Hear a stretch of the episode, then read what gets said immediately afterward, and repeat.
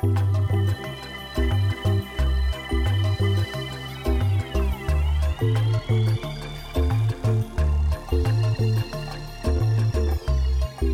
everyone, and welcome back to the next edition of the Sports Pro Stream Time podcast. My name is Chris Stone. I'm the community lead at Sports Pro, joined as always by our CEO, Nick Meacham.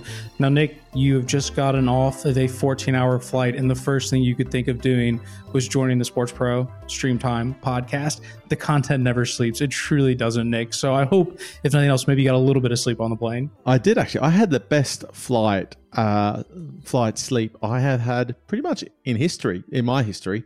Uh, normally, I can barely get more than an hour here or there, but uh, I end up only watching two films in 14 hours. So uh, the rest of it, I was either asleep or trying to fall asleep. Um, so uh, I'm pretty happy with that. I feel pretty great actually. About probably the first time I've come back from a one of those overnight flights and feeling uh, feeling all right. I think the next few days might be a bit, a bit of a challenge on readjusting when when to sleep and when not to. Um, because I found it quite difficult over over in, in Singapore. God, I only slept like three hours one night and four or five. I don't, don't think I got more than five hours while I was on the ground. I think I slept more in the plane than I did uh, over the over any one night while I was there.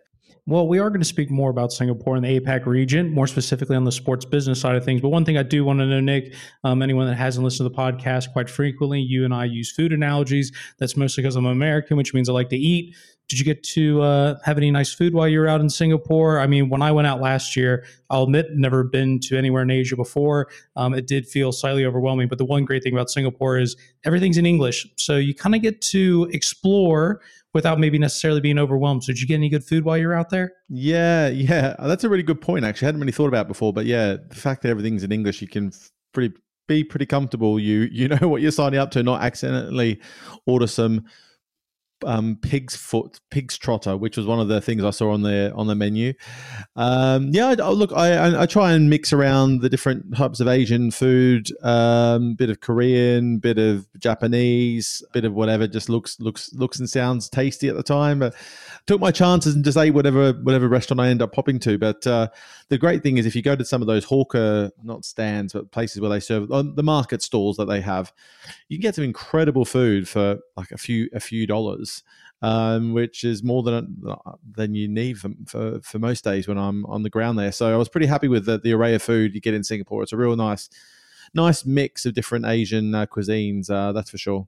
Although I, yeah, actually, definitely. I should add that um, one one day I went uh, and ate an Australian breakfast at the Boomerang restaurant, which, for those that are familiar with Singapore, is a 21 hour open restaurant and bar that opens from 6 a.m. and closes at 3 a.m. So you have you have breakfast available, then that shifts into lunch, and then they have dinner, and then they have a nightclub and bar going all night long. Apparently, last year's event ended up partying on there from about one in the evening, from what I've been told. So nice to mix in a bit of uh, authentic uh, Asian cuisine with a good old fashioned Aussie breakfast. So, quick question, mostly for the British folks in the audience. What's the difference between a Aussie breakfast and, say, perhaps the traditional full English breakfast? Oh, oh, what a difference there is. Um, well, let's say there is normally poached eggs, normally some avocado. Avocado is a big a big go to. That's probably the main different ingredients. You get bacon and you get um, sourdough toast and those sorts of things. A fancier version of uh, perhaps an old Eng- uh, an English breakfast. You would normally get sausage. Uh, or black pudding or anything like that, which is a classic uh, staple in the, the English breakfast. But normally avocado, you could get some feta, on there as well. Yeah, so it's a, it's a little bit of a just a modernization, a little bit healthier, a little bit less cholesterol than perhaps what you get in a, a standard English breakfast. Well, I'm going to stop talking about food because as of the time of recording, I've not had lunch yet. So we're going to move into business so I can distract myself. So this year I didn't get to travel out to Singapore, Nick, but perhaps, you know, having just gotten back from it, everything fresh on your mind, or maybe some of your key takeaways. You know, we talk about our, our OTT event, which is now Sports Pro Madrid. So we'll go ahead and plug that. We've also still got the OTT USA Summit, which may also have a similar renaming. But we spent quite a bit of time talking about the Western media space. What were perhaps some of your takeaways being out in the APAC region? Yeah, what was uh, actually an interesting exercise um, beforehand was that George, uh, George uh, on the from the Sports Pro podcast and um, who leads on our content for our events, we did an intro session, a kickoff session for the event where we run through uh, compare and contrast the East versus West, and what we started to uncover. Um, going into that is, is, some real interesting insights around just the, the gap and disparity with the the audience size. So you know, Asian audiences are obviously way bigger, and we got some great insight on the numbers on, on how that shapes nearly, nearly three to two to one to three to one. Um, but also on the flip of that is the average revenue generated per user. It's nearly ten times the amount in Western markets than it is in Asia. So mass mass audiences really really difficult to generate monetization of those audiences. Now that's not a revelation, but it's it's interesting when you start looking at some of the data how big the disparity uh, really shaped. And then, so when we started getting into some of the content, we had sessions and deep dives on the Malaysian market, the South Korean market. Uh, we had a deep dive of compare and contrast the different ways um, the sports business ex- works in Australia, China, and Southeast Asia, I believe, off the top of my head. And you start to get a, a real pretty clear picture of just how fragmented it is and how each market is in such a different space and time. The, the maturity of the market in terms of where the revenue is coming from is in different places. The adoption of, of say, media rights at scale with some of the major broadcasters in a different place. Yeah, and I mean there is some consistencies. The consistency is across Asia, the Asia Pacific region and the Southeast Asian region. Sports is massive. You know, sports fandom is off the charts. I remember talking to the guys at Liverpool because we had the CEO of Liverpool FC um, speaking at the event, and they were talking about some incredible stories about when they've been to Thailand and also in Singapore that fans are lining the streets to get a just to get a glimpse of the teams so there is a massive sports marketplace and opportunity, but they're finding everyone who tries to build a business in those markets are finding it incredibly difficult to scale. Uh, and so that's been really interesting just to to bring that all together and bring a bit of a melting pot of people to talk about how they're approaching all those things and you know whether we're getting close to a tipping point where um, monetization is going to be unlocked will we start to see more advertising revenue start to come from other places as technology perhaps plays a big role. That was one of my points. Is I think ad technology and personalization will start to ramp up some of those cost per thousands. But yeah, it's it's an inter- it's an interesting place where there's a lot of interest in sports, a lot of interest in international sports, but um, a lot of growth in both monetization and also for the domestic sports properties in those markets. Well, that was going to be the question I was going to ask. Is it must be difficult for the international development of certain sports, and you just start thinking about time zones and some of the struggles about, you know, are fans going to ever be able to watch the game live? And if they can't watch the game live, how do you sort of drive that interest or maintain parity? So I, would just be curious to know, from an international perspective, sort of what were kind of the insights that were given there. Yeah, um, I mean the, the the grand scheme of it is that there is there's a huge audience that does love football, but most of the the top tier, most of the fans um, follow Premier League you know, across the Southeast Asian market, and they don't actually follow the domestic teams, uh, domestic leagues nearly as much.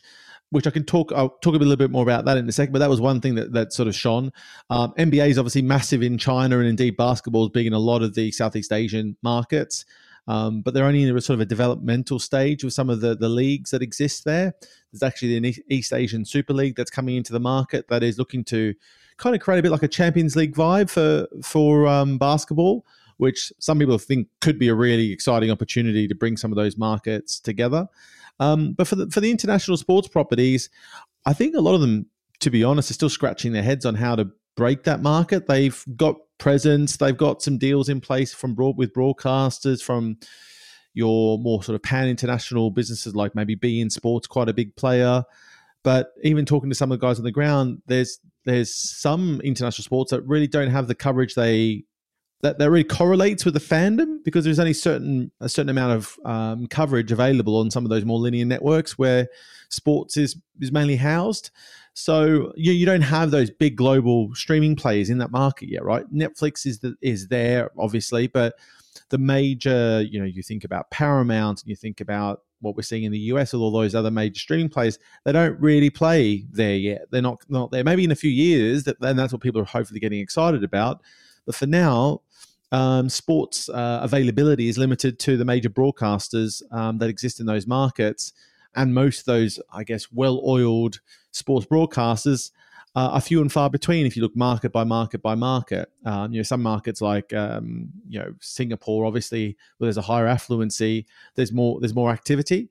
But in other markets like Malaysia, they're only just sort of scratching the surface on um, how to bring all that to life.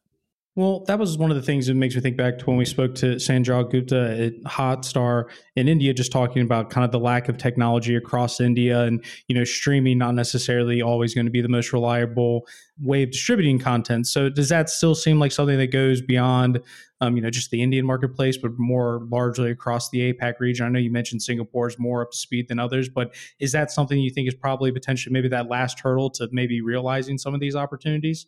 Yeah, I think the the connectivity is still a major issue in, in certain markets. Uh, although in some some areas in Asia, it's actually better than in the Western ones. It is quite a mixed bag. I was talking to uh, someone who works on a on a service provider side, and they said in many instances, actually distributing across OTT is actually more expensive than distributing through traditional satellite or free to air means, um, which kind of goes against the the whole story that we've been hearing for some time that you know OTT is a nice easy route to market for some of these players, particularly when you're de- um, delivering it at scale. So yeah, the technology's now come a long way. Uh, it's not. It's now I don't. I didn't hear anyone talk about really holding it back. It's more the change of behavior that needs to develop. So ch- shifting people from the use of set top boxes or um, or free to air means and linear means to get them using more streaming based products. That's um, that's a bit of a piece of work that's taking quite a while. We had a great session with um, what's his last name, Euan. I can't remember the CEO of Astro, which I will look up just as I'm talking. And anyway, he was really good at sort of painting a picture. Euan Smith, I thought it was Euan Smith, but basically painting a picture of they're based in Malaysia, one of the dominant platforms in, in, Malaysia, and they have still had to launch different products to serve different audience types. So they've launched basically like a uh, what would you call it? like a Kayo sports equivalent, you know, in, in Australia where they've got this sort of um, maybe slightly cheaper, more targeted streaming based product to sit alongside their more premium uh, pay pay product, which is a set top box, and that has got over a decade's different uh, demographic, nearly 20 years older than accessing the the new streaming product. So it shows that they are really serving different types of audience groups. Um, if you have a more different streaming first product versus the more traditional one, and what was really interesting, so in Malaysia, where it's a 33 million population, they've got eight and a half. I think there's eight and a half million households. So you can do the math there. That's nearly four people uh, a house, and uh, what they were quite excited about, or what they've worked out, is that the Malaysian uh, Football League was largely untouched, was only being dist- distributed a little bit on YouTube. Yet it's a massive marketplace um, that was just being underserved. So they've taken all those rights on, basically seen as a huge opportunity to almost build from scratch with a, a pretty decent league in that market. And then they're looking to really ramp that up and put all the the infrastructure in place like you would see around, say, the Premier League in the UK, but from a domestic perspective, and try and grow that sport almost from the bottom up. Uh, and they see that as a huge opportunity, and it's and it's developing really well for them. So there's opportunities like that, I think, sprinkled across the whole Asia Pacific region, where there are sports properties that do need a bit of further support that could really take a step forward and and take some of these regional sports properties up a gear to become really important domestic um, products. Where at the moment, most of the markets that we spoke to are the international sports properties are the ones that create the most fandom. Yeah, that, that's that's really interesting. But going to switch gears slightly to talk about one of the sessions you were personally involved with, and that was with the founder and CEO of One Championship, Chatri Sityodtong, which I'm hoping I pronounced correctly. If I didn't do it right, I'm an American. Just, you know, you can blame me, throw me under the bus, but I think I've got that right. So, Nick, maybe you could perhaps give a little bit of feedback on that. My most basic kind of understanding Chatri is that he's got an ongoing beef with Dana White, which is very good for two mixed martial arts sports to to have the two leaders have a strong dislike for each other. But maybe just give everybody a bit of a heads up on what they're going to be listening into. Yeah, sure. Uh, I th- well, he's he train. He says he trains every day still, uh, martial arts, and, and so for fifty two, he looks looks great. I wouldn't mess with him, that's for sure. I mean, Chatri's an amazing, amazing character. Um, he's actually the apprentice for Asia, so he uh, has his own show. He's done two seasons. We actually talk about that in the interview. So you think Alan, Alan Sugar, Donald Trump, and Chatri are the are basically the the apprentices across the globe. Um, so he talks a bit about that and how the impact it's had. But we spent a lot of time really just discussing the growth of the One Championship, and particularly what's driving its media growth and how it's being consumed, and also its its growth into the US. They did a deal with Prime Video, which has given them uh, a platform to grow uh, and connect with audiences there. They did some live events, and they blew themselves away with how big and how crazy the fandom was uh, around those live events. So I quite I, talked to Chatri about them, their strategy, their financial strategy. They're looking to surpass 100 million in revenue and become profitable, be profitable by next year. They've got some major investments from all the sort of major investors you could think of across sports, whether they come from Qatar, from US, and and further afield. So they're well backed. He talks about the fact they were in deep trouble, sort of in COVID times and have have just shot on afterwards and now are, are absolutely flying high. Um, basically, I think he said to me something like they were they shut down nearly three times. I think was through the through the journey, if I remember correctly, oh, over the last sort of ten years. So, look, there's a lot to take away from from Chatri. He's got a lot of energy. He talks very openly, very passionately about not only what they've achieved, but the opportunity um, that indeed building a, a, product like this has taken and, and sort of the, the difficulty he's had with it, um, but also about you know how they're trying to compete and rival with some of the others like the UFC and and how to differentiate themselves from the others. Uh, he's got some pretty punchy comments. Uh, so. Uh, I, I, did mean that uh, pun intended, of course. Um, uh, that that I think definitely worth worth taking a listen to. Awesome. Well, hopefully, everyone, you're going to sit through that and enjoy it. I know I'm going to look forward to hearing a little bit of trash talk, a little bit of smack talk just to get my day going. So please sit in and we'll enjoy the episode.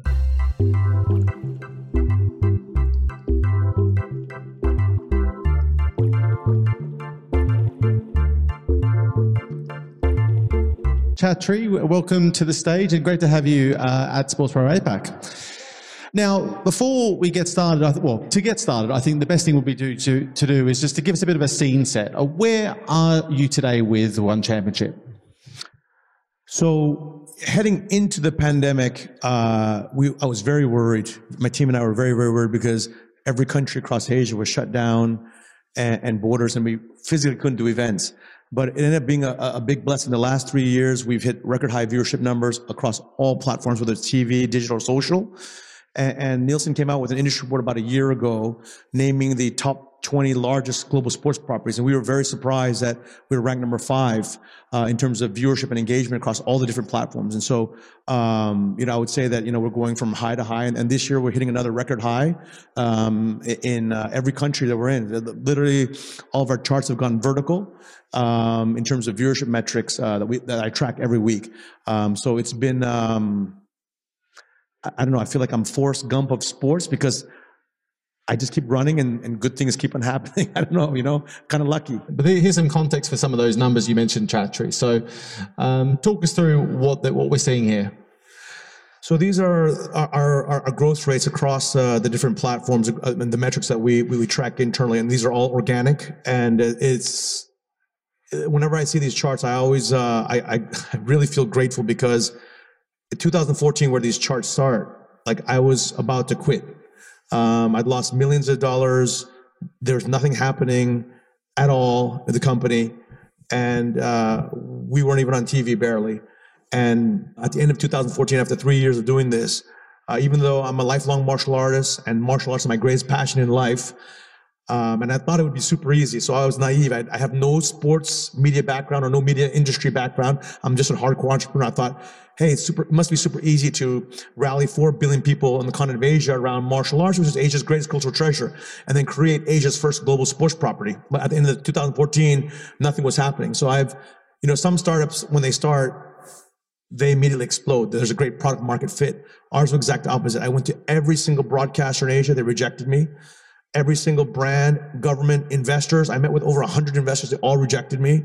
Even potential employees and athletes. I mean, I, I, you know, there was no startup or sports ecosystem at all in Asia at the time uh, in 2011, and um, so it was like disaster after disaster, failure after failure, and then finally at the end of 2014, I, I called uh, my mother. Uh, she never wanted me to start one championship in the first place, and she's this very conservative Japanese lady and I said, Mom, I'm, I'm, thinking about quitting.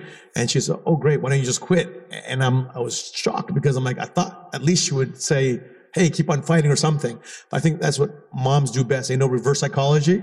So after I hung up the phone, I'm like, no, no, there's no way in hell I'm going to quit this thing because this is my greatest love. Martial arts is what I love. And then we got very lucky. And, and suddenly I, after that phone call, I, I, I really said to myself, there's no way I'm going to quit. I, I wrote down, I remember See, on, the, on, on day one of our business plan, the mission has always been, and even to this day, it's not about selling pay per view or making money or that kind of stuff. I know it sounds kind of odd, but our mission was literally very simple: was unleashing real life superheroes who ignite the world with hope, strength, dreams, and inspiration.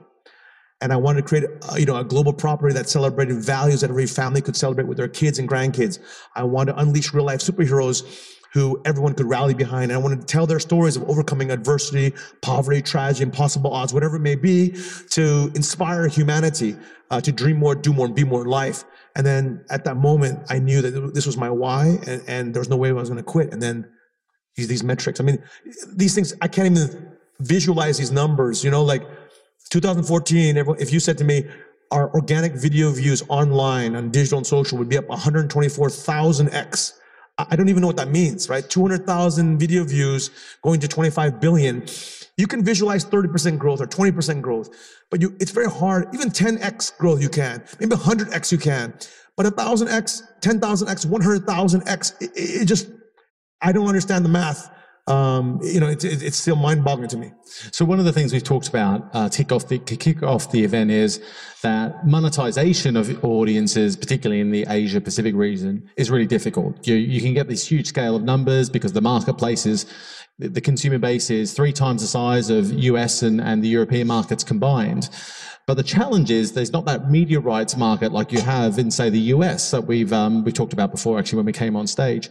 So, how do you turn huge audiences like that into something that can really drive the business side for you? Because it's one thing to get the audience, it's a whole other ballgame to turn that into something uh, of value. Yeah. So, since day one, I, I wanted to create a global sports property. You know, I did, again, I didn't know we are going to be top five in the world, but I just said I want to create a global sports property with the very, very best world championship martial artists. Because one thing I know, human beings all over the world want to watch the best. So it doesn't matter if it's racing or if it's running or if it's boxing or if it's swimming, whatever it is, people want to watch the best. And I knew the continent of Asia had the very best martial arts, but I also was hunting all over the world. So today our roster is truly 50-50 in terms of Eastern Hemisphere and Western Hemisphere, uh, a, rep- a, great representation of, of, the global landscape, actually, in terms of populace. And uh, um, of course, monetization has been very difficult, but uh, especially in the initial years. One thing that was very fortunate was, or had been very fortunate, is that investors finally, some of the smartest investors in the world, like Sequoia Capital out of Silicon Valley, uh, Temasek and GIC out of Singapore, the Sovereign Wealth Funds, the Sovereign Wealth Fund out of QIA, smart money, sports investors from America like Guggenheim and Vulcan invested in a company. And they really believed in creating a platform, first of all, creating a brand that was truly global and mainstream, of representing the very best of humanity, but the very best in the world in sports, in, in fighting. And then a platform that co- creates content engines that can create these massive numbers and then, of course, it just takes time to build a platform. I literally went country by country, and today we're broadcasting 179 countries live every Friday. So we have, we have events every Friday in prime time in Asia. And it's just the beginning because when I look at Europe, when I look at US, it's, it's massive and our fan base is growing. Like all these numbers here, the, these vertical numbers are, we, we see the vertical uh, exponential growth also in Europe, also in North America. So I think there's a, a tremendous opportunity. Now, like I said, I got very, very lucky. I didn't know the scale was going to be this, this, this steep or that it would be this um, big. But now it's very clear that European broadcasters, American broadcasters are very interested because they want to ride these numbers. And our audience is 90% millennial and Gen Z. So it's the most coveted demographic possible. And, and combat sports, I mean, in the world of sports, combat sports is definitely the fastest growing segment globally. There's no question about it. You know, I mean, if you look at soccer, maybe it's growing 1% a year um, because it's fully penetrated. You look at basketball, maybe a few percent a year. Uh, um, American football down 1%, up 1%. You know, the only, the only, um, properties that have these kind of metrics are like literally UFC and one. Um, because the millennials and Gen Z have spoken. They, they, they love it. They love combat sports. But I also think, why do I say I got lucky is because, you know, the smart mobile device is the first window of media consumption today. So you can't see the tennis ball, the soccer ball, you can't see the ping pong ball, you can't see any kind of ball on your mobile device very well. So even the highlights, if say the tennis US Open highlights, you can't see it. So you, your, your, your natural inclination is to scroll past them. But combat sports, you can see a flying head kick, spectacular kick. And then we tell a little 30 second, a, little 30 second story and you're suddenly inspired or you're suddenly excited or, or you laugh. So we got very lucky that the whole world starts off their day with the mobile device and they end their day with the mobile device. But every other incumbent sport property has a big problem. They, they can't, it's not, it's not fun or exciting or even viewable on a smart mobile device, whereas combat sports is. And that's, I think, that is one of the big drivers. And obviously, it's very exciting. There's great stories, etc. But um, we're very lucky with that, right? And, and to answer your, your, question, monetization, you know, we're we're going to cross 100 million in revenues this year. But um, when I look at the next um, 12 months, next three years, next five years, we, we're going to pass profitability. So we've been investing in this massive platform for 11 plus years, broadcast live with our brand, with our with our roster, with our um, platform, our, our, our, distribution deals, all that. And now we're starting to see um, real monetization, hockey stick. Actually, now our revenues are starting to look like like this. But again, we're very lucky. Investors understood the vision, uh, gave us time and capital. I mean, we raised over five hundred million dollars to build this platform. It wasn't again. It wasn't until year five or year six when investors got interested. Um, after our metrics started taking off. Um, but we've been very, very lucky to have some of the smartest money investors, you know, in the world. You said you're lucky, but I think a bit of hard work's gone into that as well, Chatri. Um, but let's look at some of the other numbers I think are quite interesting when you compare yourself on the, the global scale with some of the other sports properties as well. You talk about the broadcast reach as well as uh, organic video views right up there. What story do they tell for you, or what, uh, are these numbers aligned with you know you still, you're shocked, quite shocked on how things are performed? Yeah. So, just talk us through what your your take is on these numbers. So, so about a year ago, Nielsen came out with a global industry report on the top 20 largest sports properties, and my team and I were genuinely shocked. We, we knew we were going very fast, but we didn't know we're number five in the world or whatever it is. You know, I mean, on TV alone, all over the world, again, it's 179 countries, broadcast every week on the biggest platforms around the world. Uh, we're top four. And then on organic video views, uh, online, we're number two in the world. And there's a bunch of other metrics that Nielsen came out with, but give or take, we're about five, number five in the world in terms of size. And, and that was very shocking, right? Um, but even so, when you look at all this data, all these numbers, it doesn't, it doesn't feel real until you actually go on ground. Like when we went to the US for the first time in May, we had our very first event on ground, completely sold out several weeks in advance. The stadium was going ballistic. I mean, I couldn't believe the energy. They were chanting for our heroes. And some of our heroes didn't even speak English, but they were, they were going crazy. We blew out Twitter numbers, our social media on the entire country of the US were number one above NBA and all this stuff. And so these are the things that it's great to have all these big numbers, but are you resonating with pop culture? Are you there every day in the in, in the water water cooler talk? And in China, uh, China they won their first world title in one, and CCTV5, the central government came out and said, you know, China has finally won its first world title in one. And when he won, Tang Kai won, and he came back home to China, like literally thousands of people showed up. And we've seen this effect over and over now in different countries, uh, whether it's India, whether it's the US, and, and that I would say has been the hardest part of this journey is once upon a time in the early days when I put the belt on somebody, you know, even the stadium wasn't clapping. Today you have entire countries where we trend number one. Actually, we are trending number one when you won the when you won the world title. It was shot out of Singapore. The event was in Singapore, broadcast around the world. In China, we were trending number one on Douyin, Kuaishou, Weibo, and all the other platforms. Number one. And that was shocking. A country of 1.4 billion. What does it mean to trend number one? It means everybody's got to be watching, but everyone's going to be talking about it.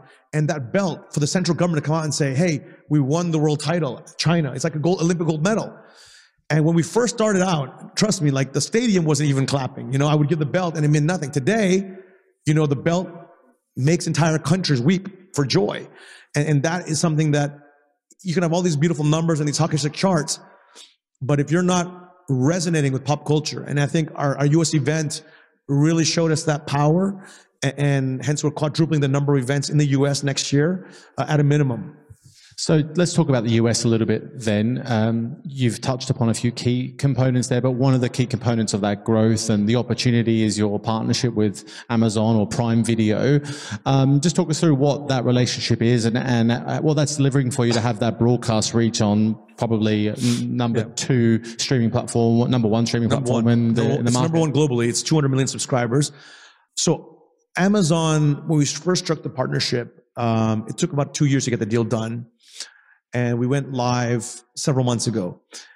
And um, we didn't have full understanding, you know, because we're prime time live in the US. So 8 p.m. standard time on Friday, even though we're shooting out of Asian locations, whether it's again Philippines or or Thailand or Japan or or China, etc., um, we're shooting at eight in the morning and beaming live. So one problem is you have to eight in the morning. How do you get 10,000, 20,000 people to come attend? And in Thailand, seven in the morning actually, because there's a one hour back behind behind Singapore. And um, then on top of it, you have to when you beam live Friday Eastern Standard Time, you have to deliver ratings. And Marie Donoghue, who's the global head of sports there, has um, you know said publicly many times um, that she's um, you know the partnership has exceeded expectations and it's been a wild success. Uh, and that also again gave us a lot of um, a lot of confidence, you know, to really crack the U.S. market and go very big in it. So, you know, it is our number one priority now in the entire company, the US market. Yes, we're, and, and, all the other countries, we're, we're kind of BAU. Of course, we're growing exponentially. We're throwing events, as I said, every Friday. We're in Asia prime time. Um, but to really do it in the US right, you know, we have to be there on ground, multiple events to be part of pop culture, to crack it. And, and my ambition is not just to be a sports property in America. I want to be top three. I want to be, when people say one, I want it to be amongst NFL, NBA, and one that that is my vision for you know the next few years. Um, I'm very grateful that Amazon um, also believes in this vision, and we're working together as a, a, wonderful partnership. But we've been very lucky, you know, all over the world. All of our broadcast partners today are, are the biggest and best broadcasters in their region, in their regions, in the countries. So in the Middle East, it's beIN Sports. In uh, Brazil, it's Globo. Um, in um, you know, uh, Australia it's Seven Network, in Thailand it's Channel Seven. These are the biggest broadcasters in their respective countries. In Japan, it's ABEMA TV, um, and all these, you know, have combined. I mean, hundreds and hundreds of millions of viewers and subs. So we've been very, very lucky. So we'll come to some questions from the audience. So drop your questions into the app, uh, Slido app, if you do have any for Chatri. Um, just talking about the audience scale, you mentioned in the numbers, I think the, the numbers were north of 400 million of total reach, broadcast reach. Curious, which markets are those numbers mainly coming from? You've sort of touched upon what, what are the top, say, three? China uh, is definitely our largest market in terms of numbers. I mean, even if you look, I mean, China is such a big market. It, when we have a Chinese athlete, one of our Chinese athletes, superstars competing, doesn't matter where he's he or she's competing anywhere in the world. Um, we'll do a few billion organic video views that month out of China alone. It's just crazy. They just go crazy for it. Um, and the content's really resonating. But of course, if I look at the, the, the big chunks, it's going to be China, it's going to be um, ASEAN as a whole uh, it's going to be um, Europe and U.S. These are the big numbers for us, um, uh, and, and Latin America, that that kind of Western Hemisphere. And we haven't even started in the U.S.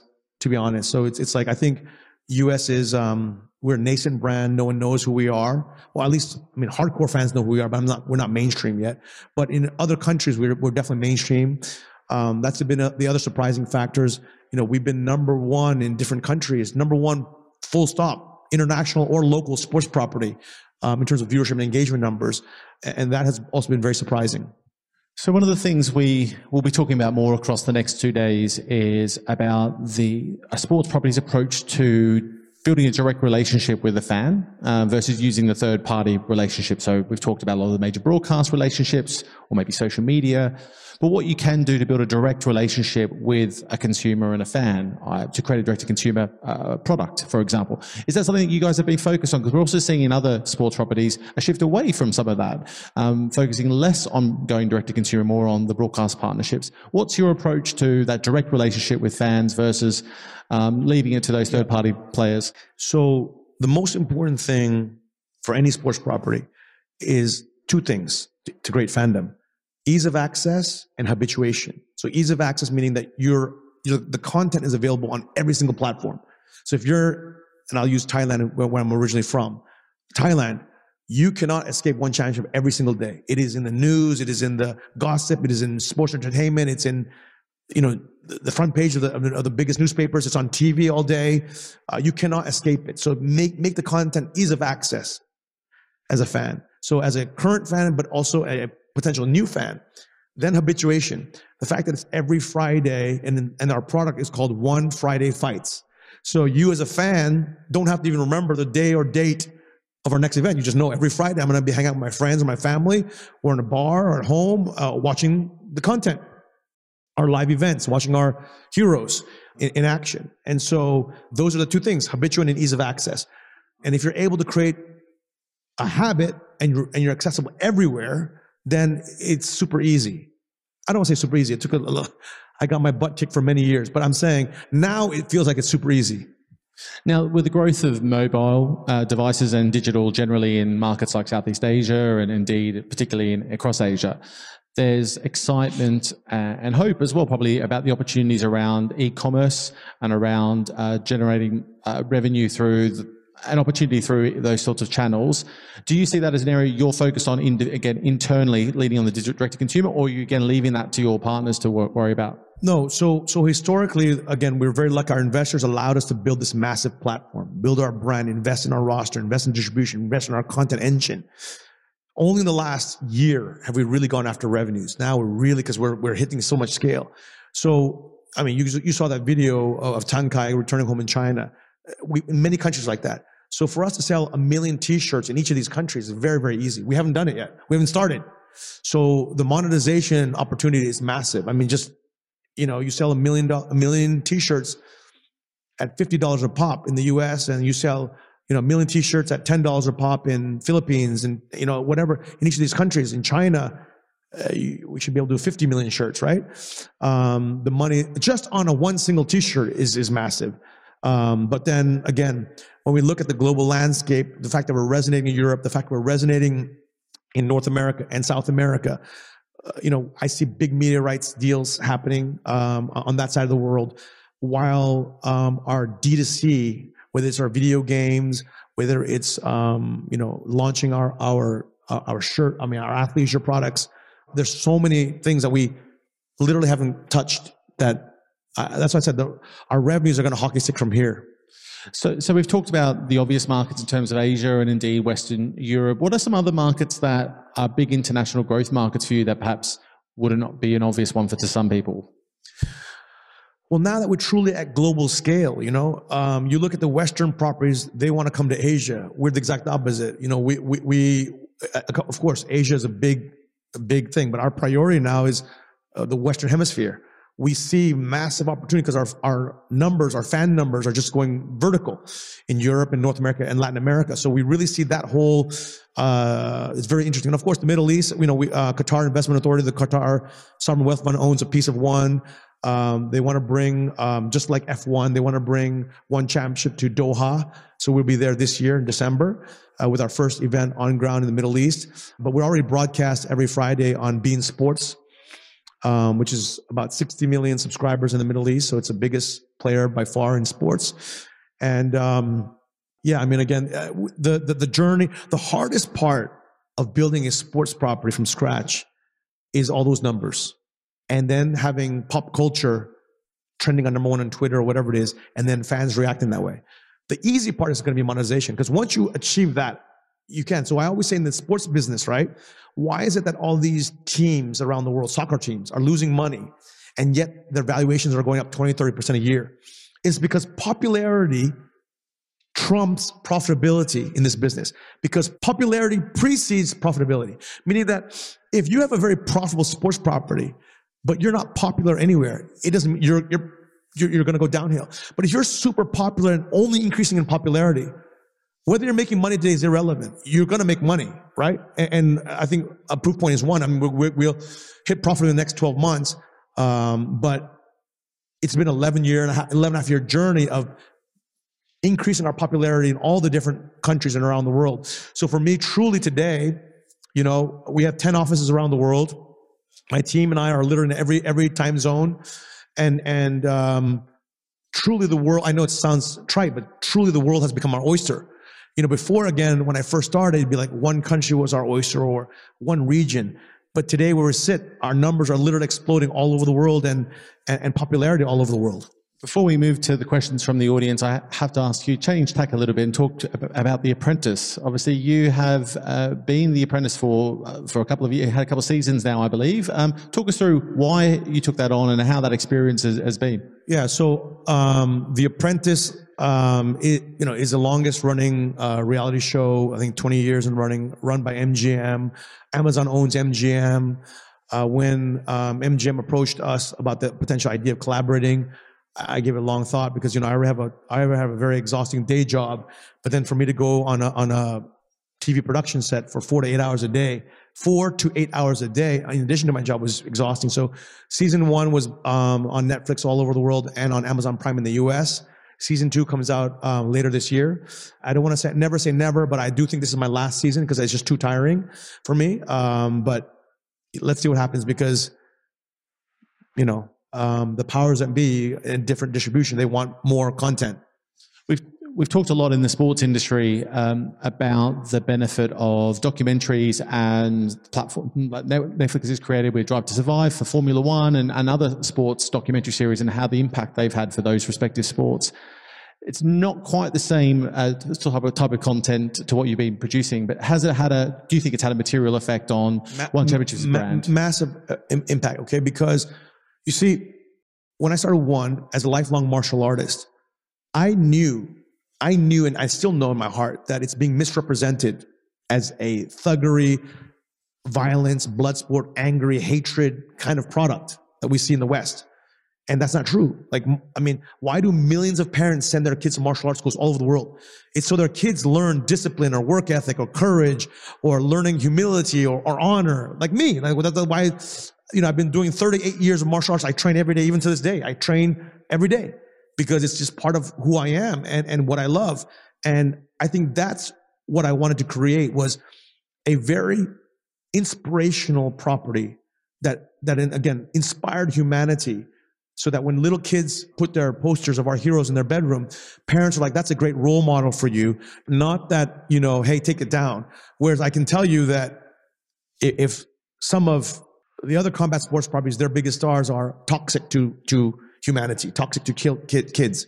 And and my my team and I, when we when we meet every every we have a company meeting every month, we really take our voice in the world very seriously. Like how we behave and how our heroes behave and the stories we tell directly impact how little boys treat little girls, how kids treat their parents, how how society what what society deems acceptable? Is it acceptable to beat your wife in public? Is it acceptable to, to, to rape women? Is it acceptable that women uh, still suffer from gender inequality around the world? You know, th- these are very important philosophical things and we have a direct impact because kids all over the world, music, sports, and entertainment is how kids learn apart from their family about what's cool, what's acceptable, what's not. And so, you know, my team and I have this very deep sense of responsibility. Okay, we're one of the largest sports properties in the world.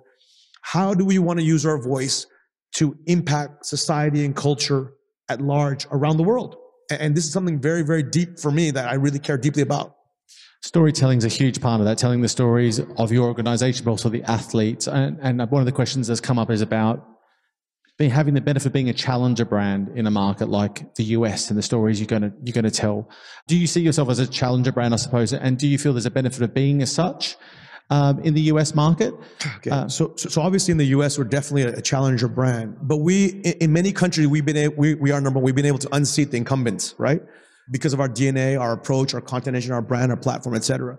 Um, if you even look at the, the, the list of brands that have partnered with one, like sponsored one. I mean, it's like Microsoft, it's like Tumi, it's, it's, you know, Fortune 500 companies. It's not niche male-oriented t- testosterone brands. These are, you know, real things. But of course, one championship is 11 and a half years old. UFC is 30 years old. But if you look at the world, it's a global duopoly. You look at the Nielsen numbers. We're the largest player by far in, in the East. They're the largest player by far in the West. It, it's, it's, com- and I don't mind it being global duopoly, you know, because all the other players are not even on the top 10, 20 list, right? Uh, that, that Nielsen came out with. So for me, um, I, I've been a challenger since day one. When I started one in 2011, UFC had an office in Asia in 2009 in Beijing, and everyone told me, I'm going to get crushed. I'm going to get crushed because they already started it. They're already a $2 billion company. You're nothing. And today we're neck and neck with them on, on, on most metrics or, or surpass them in some metrics. Look, I think that's a great spot to wrap up. Thank you very much, Chatri, for, for joining us today. Thank you, Nick. Appreciate it.